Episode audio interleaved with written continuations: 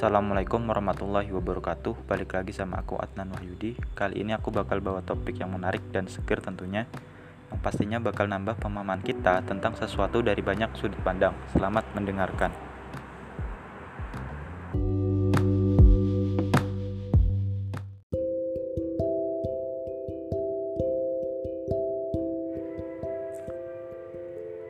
Berikut adalah artikel dari Nina Zakiah yang dikutip dari IDN Times.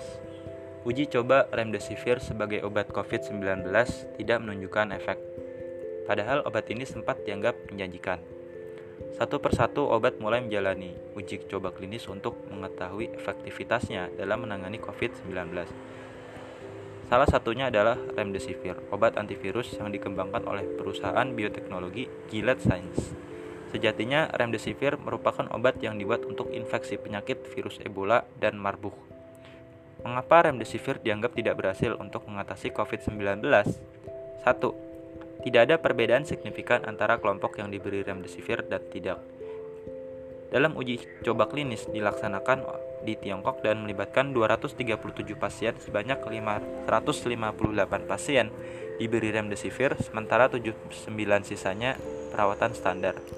Hasilnya tidak ada perbedaan signifikan antar kelompok untuk waktu pemulihan, tegas laman Guardian. Bahkan terjadi kematian sebesar 14% untuk pasien yang menggunakan remdesivir dan sebanyak 13% meninggal pada kelompok yang tidak diberi remdesivir. Selain itu, remdesivir dihentikan lebih awal pada 18 pasien karena menimbulkan efek samping. 2. Remdesivir tidak perbaiki kondisi pasien atau mengurangi patogen dalam aliran darah. Uji klinis ini didapat dari draft dokumen yang telah diposting pada database uji klinis WHO, tapi kini telah dihapus. Menurut juru bicara WHO, dokumen ini diunggah terlalu cepat dan segera dihapus setelah kesalahan ditemukan, dilansir dari laman The Guardian.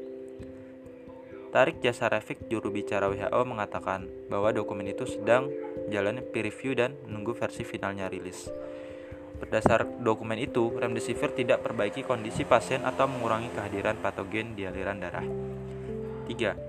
Padahal obat ini sempat dianggap sebagai prospek terbaik untuk mengobati COVID-19. Beberapa waktu lalu, Presiden Amerika Serikat Donald Trump pernah menyatakan kalau obat hydroxychloroquine dan remdesivir potensial untuk mengatasi COVID-19. Tak sedikit pula politisi, peneliti, dan dokter yang menyatakan hal serupa. Kini antusiasme itu perlahan meredup. Menurut dokumen itu, remdesivir tidak dikaitkan dengan manfaat klinis atau virologi, ujar laman BBC. Bahkan, menurut penelitian yang dipublikasikan di BioSpace, menunjukkan bahwa remdesivir punya efek samping. Sekitar 25% pasien yang menerima remdesivir punya efek samping yang parah seperti sindrom multifungsi organ, shock septik, cedera ginjal akut, dan tekanan darah rendah. Bahkan 23% mengalami kerusakan hati saat dilakukan uji laboratorium.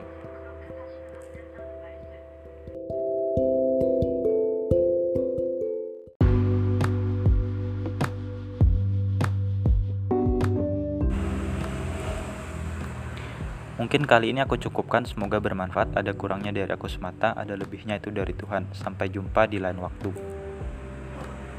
Wassalamualaikum warahmatullahi wabarakatuh.